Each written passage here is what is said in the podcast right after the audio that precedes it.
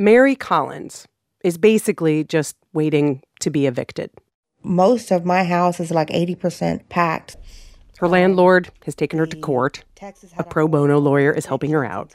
But still, I have to have everything ready because if they show up and say, you got to go now, I have to be ready. Collins lives in Dallas. She was a home health aide until she lost her job this spring. She has been getting by on unemployment, including that extra $600 a week from the federal government. But it took her a while to start getting those benefits. And that's how she got behind on her rent. She tried to work it out with her landlord. No deal. On June 16th, they filed, which was the first day the courts opened here in Dallas.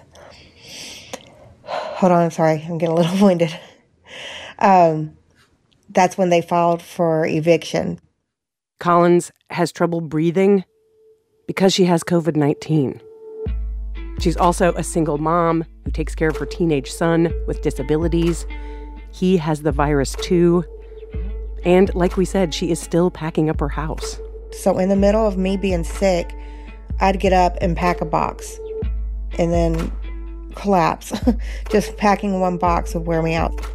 Collins says she's worried that the next thing that will happen is she and her son will have to live on the street. I'm scared. I'm, I really am. I'm scared. Coming up $600 a week.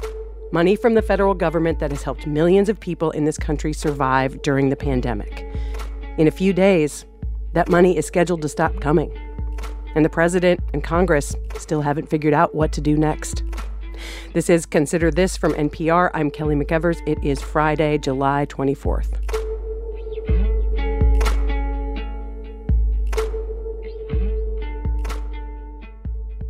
Support for this podcast and the following message come from Integrative Therapeutics, creator of Physicians Elemental Diet, a medical food developed by clinicians for the dietary management of IBS, IBD, and SIBO under the supervision of a physician. So, yeah, we knew this was coming. President Trump has enacted a historic $2 trillion stimulus package to ease the economic crisis caused by the pandemic. It was March 27th when President Trump signed the CARES Act and, of course, gave it lots of superlatives. The single biggest economic relief package in American history, and I must say, or any other package, by the way. At that moment, Congress and the president knew they had a deadline expanded federal unemployment benefits in the CARES Act, that's 600 bucks we've been talking about, would expire at the end of July whether the pandemic was under control or not. In the months since the bill was signed, more than 25 million people have gotten those benefits.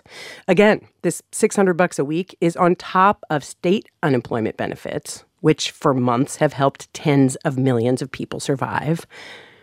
So, what happens when the money goes away? People were asking that question back in May. So I have said, and the president has said as well, hmm. that we need to take a pause here. Senate Majority Leader Mitch McConnell said back then it was too early to talk about more spending.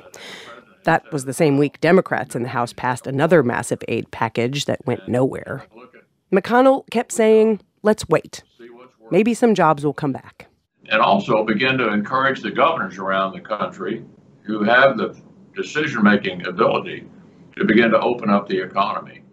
The day Mitch McConnell said that, there were a little more than a million confirmed cases of COVID 19 in the U.S.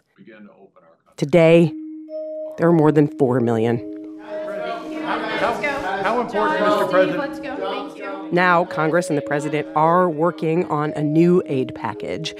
But a big sticking point how important is a payroll tax cut in phase two? I think it's very important. I think it's a very important thing. It's very good a payroll tax cut.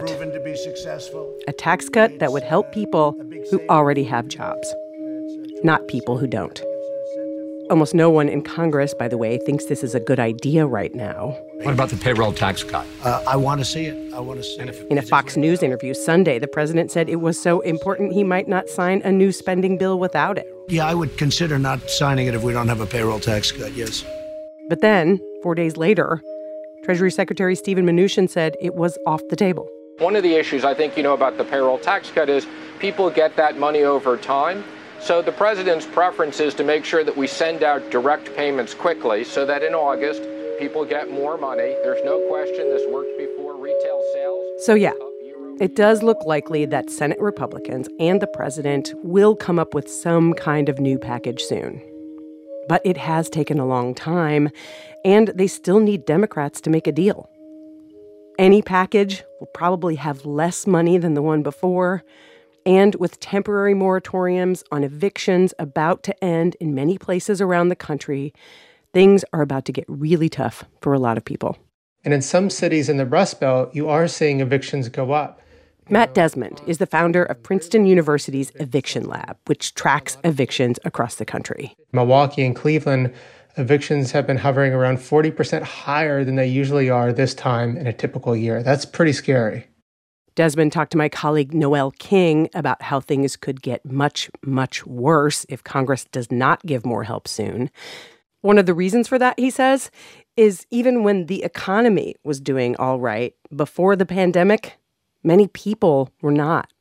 This country's economy was doing very well. We had unemployment below 5%. How many people were being evicted from their homes, say, every month? About the population of Pittsburgh? No. So, yeah, sure. So every year in America, 3.7 million evictions are filed. That's about seven evictions filed every minute. And that number far exceeds the number of foreclosure starts at the height of the foreclosure crisis. So, before the pandemic, the majority of renters below the poverty line were already spending half of their income on housing costs or more, and one in four of those families were spending over 70% of their income just on rent and utilities. You know, when you're spending 70, 80% of your income on rent and, and the lights, you don't need to have a big emergency wash over your life to get evicted. Something very small can do it. What does it actually look like when the pandemic takes hold in this country for people being evicted? It looks very scary for renters. Now, remember, the stimulus checks came, they were about $1,200. Median rent in this country right now is $1,002. So, if you're just a typical renter, that stimulus check isn't going very far. And if things go normal, I think we have to expect a rise of homelessness around the country. When this federal law expires at the end of the month, how would you characterize what you think we might see in terms of evictions? That's going to mean that our homeless shelter system is flooded and stressed. Uh, shelter systems are really important, but they're horrible for social distancing. You're sleeping next to people that you don't know, you're eating next to people that you don't know. In a moment where the home is the safest thing we can do, to uh, stave off this virus. Exposing people to the lack of a home is going to spread more disease and pain. You know, across the United States, one in 20 renters faces an eviction every year, but for African American renters, that statistic is one in 11. We've created in low income communities of color kind of a semi permanent renter class. And so they're just disproportionately exposed to these problems. I have this statistic here. The American Bar Association's Task Force Committee on Eviction says that up to 28 million households are at risk of being evicted. Are there practical things that you can advise people to do in this moment to seek relief or resources that they can access?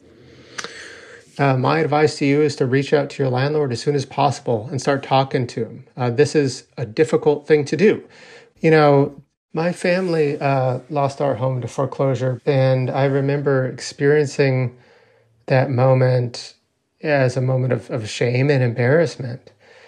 And that's how a lot of folks experience their own evictions. No one is harder on the poor than the poor themselves. So, you know, an eviction comes with this mark or a blemish, a court record.